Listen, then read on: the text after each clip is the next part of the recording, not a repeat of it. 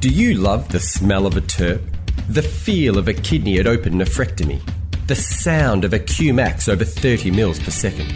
The sight of a renal stone disintegrating at the tip of your laser fibre? Or the taste of a beer at the end of a difficult cystectomy and neobladder? Then delight your five senses with So You're Gonna. Hello, I'm Joseph Ischia, and welcome to another episode of So You're Gonna, a podcast from the team at Talking Urology, where we are empowering doctors to develop a deeper understanding of the literature to ensure we apply the right evidence to the right patient. Today's podcast, So You're to address the psychological distress and mental health of men living with prostate cancer, while having a very long name, is also brought to you with the world class expertise of Professor Suzanne Chambers. She is the Dean of the Faculty of Health at the University of Technology, Sydney. She is a health psychologist and registered nurse and has worked as a practitioner and researcher in psychological support for people with cancer for over 30 years. Together, we will arm you with all you need to know to help you and your patients deal with the psychological distress of prostate cancer. I hope you enjoy the podcast.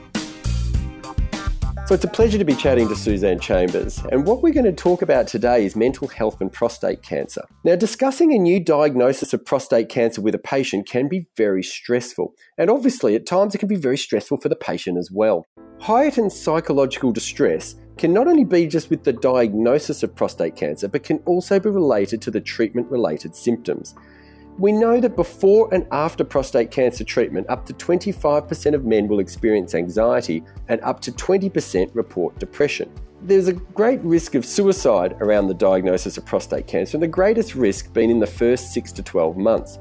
We know that suicidal ideation has been reported by approximately 12% of men with prostate cancer and may persist for many years. So it's not just in that initial phase when we're really heightened to these sorts of concerns for our patients. Now, there's several factors that can increase the risk of suicide, and it particularly tends to be men with locally advanced or metastatic disease.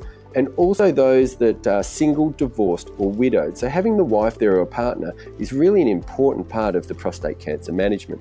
Prostate cancer diagnosis is not the only thing they worry about. Even when where you give them that they've got a PSA of zero and clear cancer, many men will experience a high fear of cancer recurrence. And there's not really a whole lot we can do to get rid of that. It's just a matter of how they can how do they deal with it. And we know that the recognition and treatment of the negative psychological consequences of cancer is central to survivorship care. So, Suzanne, it's an absolute pleasure to have you join us. Welcome to the Talking Medicine podcast. So let's start with uh, a little discussion around at what stage of prostate cancer are men most likely to suffer psychological distress? Well, I guess the first point is that a diagnosis of any cancer is extremely distressing for most people. So, prostate cancer is no different in that sense. And the moment of greatest distress is that point of getting the news where I'm sure clinicians listening will recognize that the patient often goes into some sense of shock. No one's ever expecting or wanting this news, and so it can be quite shocking for them. And what tends to happen with most people is that over time, as they work their way through treatment, that will start to subside. And most people will go back, and most men will go back to their normal state of functioning that they had before they were diagnosed. But that doesn't happen for everyone. And uh, so it's important to not assume that we're months down the track now and you'll just be fine. The other point to make, I guess, about the prostate cancer journey is that there will be incidents along this journey that will be more distressing. So, for example, getting an extra test done, getting a new test result, having a change in your PSA, needing extra treatments, all of those things can spike up distress as well. So, the first thing I would say is for clinicians to have an awareness that distress is normal, distress is common, and it's an ongoing experience for many. Excellent. Can I pick up on one thing you said there about that moment of shock when you first tell them, oh, look, you've got quite a bad cancer? We all aware of that sort of the, the eyes roll back a little bit. What should we do in that exact moment? Do should we keep talking? Should we wait? Do we look at the partner? What what do you recommend is one of the best ways for us to give that bad news? Do you know, I think you do all of that. And the thing that I always do is I stop for a minute and I think, What would I like to be done for me? So it's about being compassionate. It's about giving people time, not rushing them through the decision, letting them know that you're there and you're looking after them. You're going to coordinate their care. You're in it with them every step of the way because it's very frightening. And if you don't feel that your clinician is there with you, that's pretty scary. I think clinicians are really, my observation is they're really good at this, giving people time, making eye contact, stopping regularly and saying, I'm talking a lot of things to you. Some of this is just going to go in one ear and out the other because this is a difficult time. We can come back to this and talk again. And really, that's just being kind and compassionate and understanding with the people that you're with. Thank you. What are the risk factors for higher levels of distress? I mentioned a few in the introduction. Are there any that I missed that you think we need to highlight for the audience? Well, the first thing would be is that if you're working with a patient who has had a previous history of mental ill health, that obviously is a, is a red flag for you to be aware that this person has a pre existing psychological vulnerability and you want to be keeping a close track of that. Predictors of higher levels of distress are being young in age, and that makes sense if you think about it. If you're young, you don't expect to get diagnosed with cancer, you're at a more vulnerable life stage, and so that's going to be a bigger shock than if you're an older man. Uh, Long term predictors of poorer outcomes from a psychological point of view are being on androgen ablation therapy, and there's obviously what's in that is probably a mixture of the actual effects of the drugs itself in terms of mood disturbance. Plus, if you're being put on androgen ablation therapy, it's likely that your disease is a little more progressed. People who are of low socioeconomic status, so if you don't have a lot of financial resources or social resources around you, that makes it harder to cope. The more advanced your disease is, obviously that makes sense again if you think that through. If you've got an illness that's going to be able to be likely treated and result in a cure, that's easier to come to terms with than is something where the answer is we can't cure you, but we're going to control this illness, control this disease. And the other thing would be the severity of the side effects. So, if someone goes through their treatment and they really have been left with not substantial changes in their functioning, their sexual functioning, or their bowel functioning, or their urine functioning, if it hasn't changed your life that dramatically, that's easier to come to terms with than if you've been left with some serious side effects there. Although I would um, add in, we can't assume we know what a serious side effect is from our point of view. And there was a recent study we've just had published in Psycho-Oncology where we tracked men over 10 years and actually found that bowel symptoms were more influential in long term distress than were sexual symptoms, which was a surprise to me. But then when I talked to clinicians about it, they have said, yeah, well, you know, if your bowel function is affected, that really affects your social functioning. There's feelings of disgust around that. And then that becomes an issue for men that really distresses them. So, taking in the whole picture, not making assumptions about what's going to bother a particular person and inquiring with them about how they're tracking. There's some great points that we can, you know, that can flag the, the patient that's likely to be more distressed.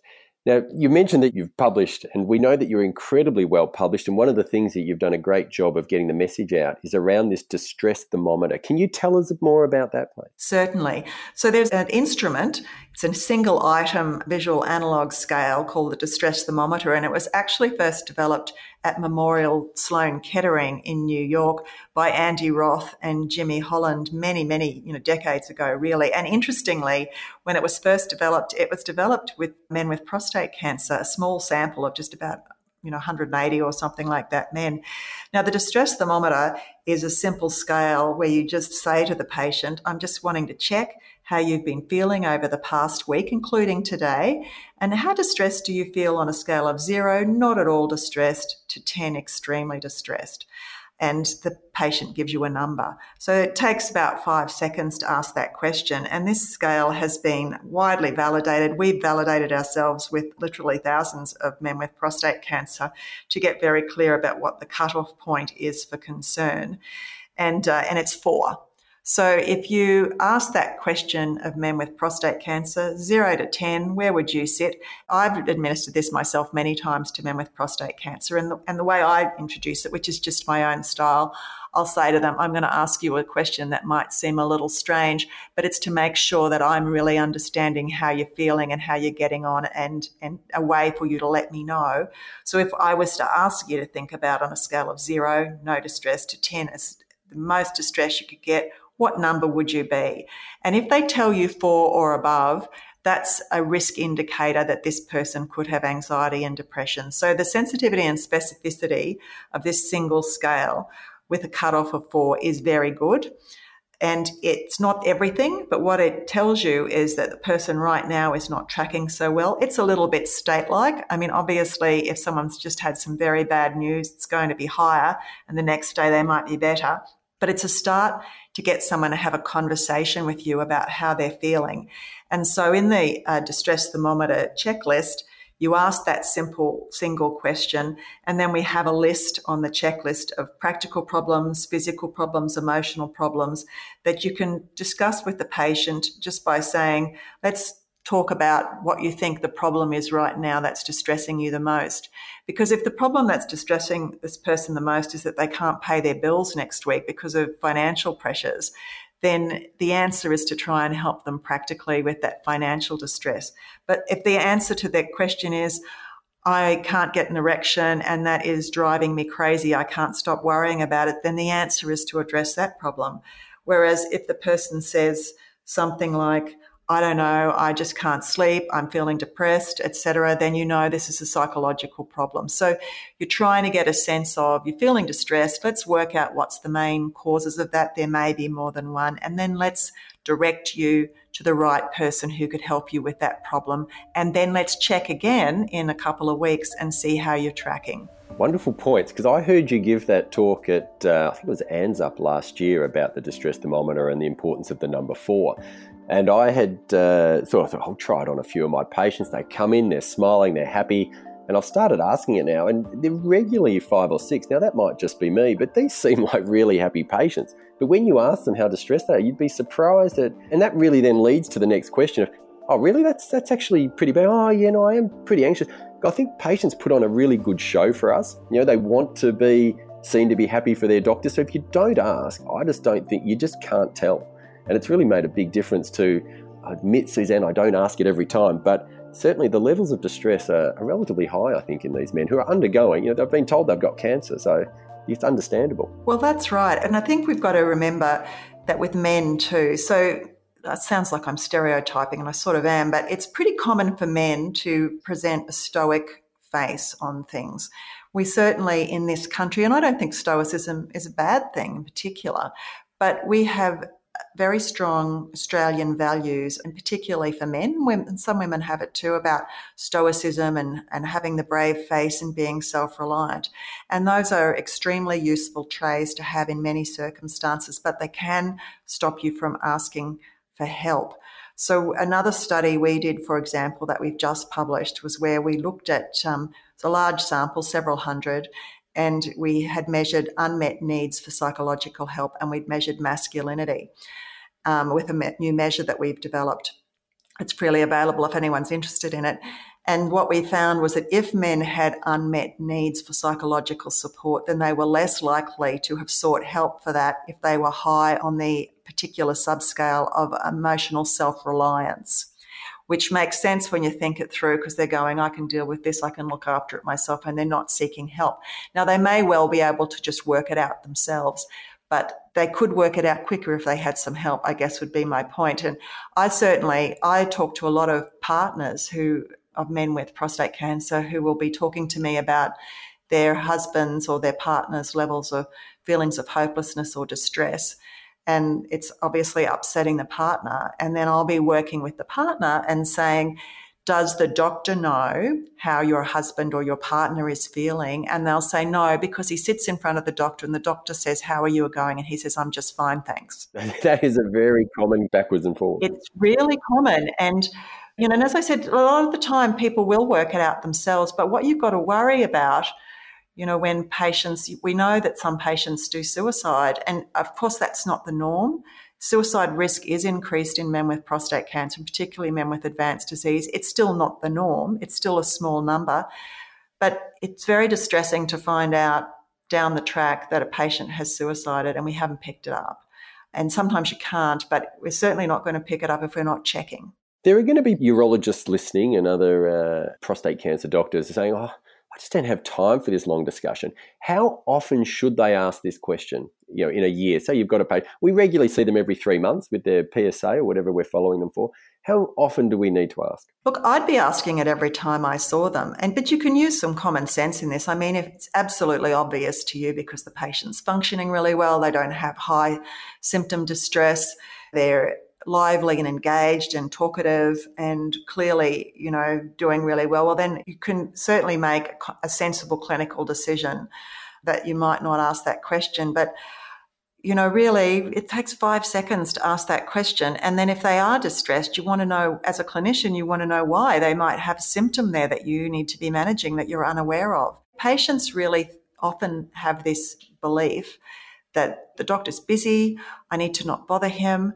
I don't want to annoy him. I want him to think I'm a good patient. And they will hide things and not tell you about them because they're thinking, well, I'm just being a complainer and I don't want to bother the doctor. And I know from all the clinicians I worked with over the years that you guys are, are great at helping patients and you want to know these things. But I think you're making a potential error if you assume that they will tell you if they've got a big problem. And you know, the more depressed they are, the less likely they are to tell you. That's a great point, Suzanne. I just want to go back to the distress. Now, let's assume that the urologist has not caused financial distress. Let's get on to the distress we can help with, the emotional stress. What are some simple methods that you would take them through? So, if we do refer them on to a psychologist such as yourself today, what will be some of the what are the top two or three things you would do for them? Just so we know where, where they're going. If they came to me, so the first thing I'd say, just going back to the clinician, is that there's no point asking about distress if you don't have a plan for what you're going to do if they're distressed. Good point. So you want to have some multiple referral points for them. So across the country, the cancer councils have 13, 11, 20, their helpline where they will connect people up, and that costs nothing to contact a cancer council. There are prostate cancer support groups across the country, over 170 last time I checked. They're run by the Prostate Cancer Foundation of Australia. So that's another referral point for you.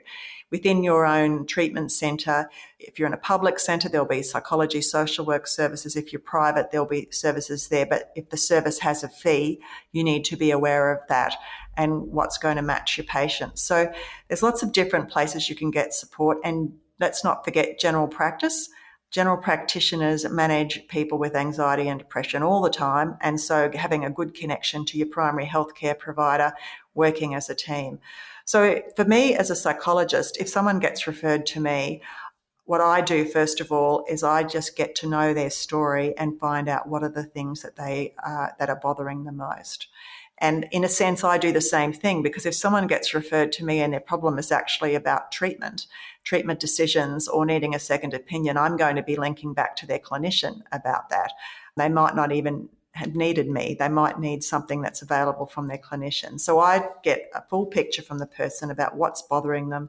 Then I feed that back to them and to check listening to you, these appear to be the things that are bothering you most. Do I have that right? Never assume you've got it right. And then once I am very clear about what the things are that are bothering this patient, then I want to work with them on setting goals for them about what do they want to work on and what's the way that we could do that. Always remembering to link back in with the clinician as we go. So it's pretty straightforward. If I thought the person was needed medication, I'd be wanting their GP involved. If I thought that they had some serious psychiatric illnesses, I'd be wanting to refer them to a psychiatrist. So it's really just the same approach of sort of, you know, checking the story, checking the patient's narrative and coming to some hypotheses about what are the issues to work with with this person and then putting that into action. That's some great advice. Just knowing that there's the PCFA and the cancer councils or the GPs and then a psychologist if necessary. I think they're, they're great avenues for us to use. There are resources around. What I find is harder in the regional areas because there's often wait lists to get to see psychologists in regional areas and, and not so much available. And sometimes, you know, you ring the helplines, you can sometimes it's hard to get through, but we've really got to encourage and support people to access the resources that are around. And don't forget self-help materials either. We've just produced a monograph on psychosocial care that's freely downloadable from the PCFA website. And it has, at the end of that monograph, we've got the distress thermometer, we've got the national position statement on psychosocial care that we developed last year, and we've also got a list of self help books.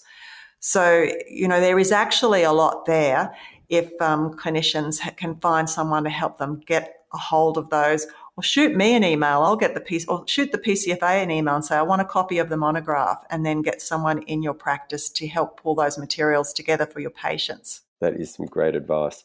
I think we've covered most of the, the top issues, and I usually finish off my podcast by asking my guests what's one of the biggest mistakes that you see doctors making in your field of mental health obviously i can see right now that i think the it's the old adage of more is missed by not asking than not knowing when with regards to asking this distress thermometer question is there anything else that if you could have you know one message to get across to uh, urologists around Australia and the world that you would like them to do differently to improve the mental health of their patients? Well, I think they would make a huge difference if they just did distress screening and then referral to proper services.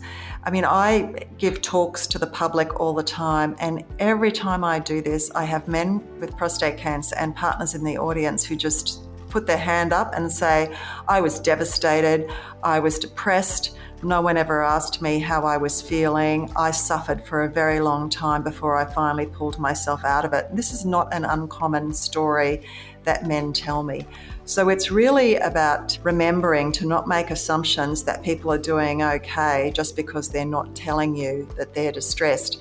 I've got this hypothesis that what happens sometimes, a lot of urologists are men. Most of the prostate cancer urologists I worked with are men. And so they have their own stereotypes about what's a male behaviour of coping and seeking support. And I think that influences them as well. So just being aware of that. If you ask the distress screening question, what you're telling your patient is, your emotional distress is important to me. And even if they're not distressed, what you've done is made this a possible point that we can discuss as a team. Whereas if you never mention it, then it becomes almost undiscussable and that becomes a barrier in itself. So just be relaxed about it, ask the question, have some referral points available. Patients don't need you to have all the answers, but they just need to know that you're interested in their emotional and psychological well-being. Thank you so much, Susan. What we'll do is we'll put a link to your uh, PCFA position statement and monograph in the show notes so people can access that, which obviously includes the, the distress thermometer as well. And we'll put down some of those numbers and contacts from the Cancer Council as well. Thank you for joining, Suzanne. It's been absolutely wonderful and real pleasure to have you on Talking Medicine. Thank you. It's been great. Thanks for your interest. See you later. Bye. Bye. So that's it for today, folks. We hope you've enjoyed our discussion around mental health and prostate cancer. We also hope you've learned something new and will join us again next time. Remember to send all feedback to feedback at talkingurology.com.au. You can subscribe through Apple Podcasts or wherever you get your podcasts and check out the website at talkingurology.com.au. Remember to follow us on Twitter at talkingurology so you can get all the latest news and notifications of our past and upcoming podcasts. You've been listening to Joseph Ischia and Suzanne Chambers, produced by Joseph Ischia and Cara Webb, and a special thanks to our sponsor of this episode, AbbVie. So You're Gonna, the practical urology podcast for those who love urology. Proudly brought to you by AbbVie. This podcast was sponsored by AbbVie Proprietary Limited, which has no control over audio content. The content is entirely independent and based on published studies and experts' opinion. The views within the podcast do not necessarily reflect those of AbbVie Proprietary Limited.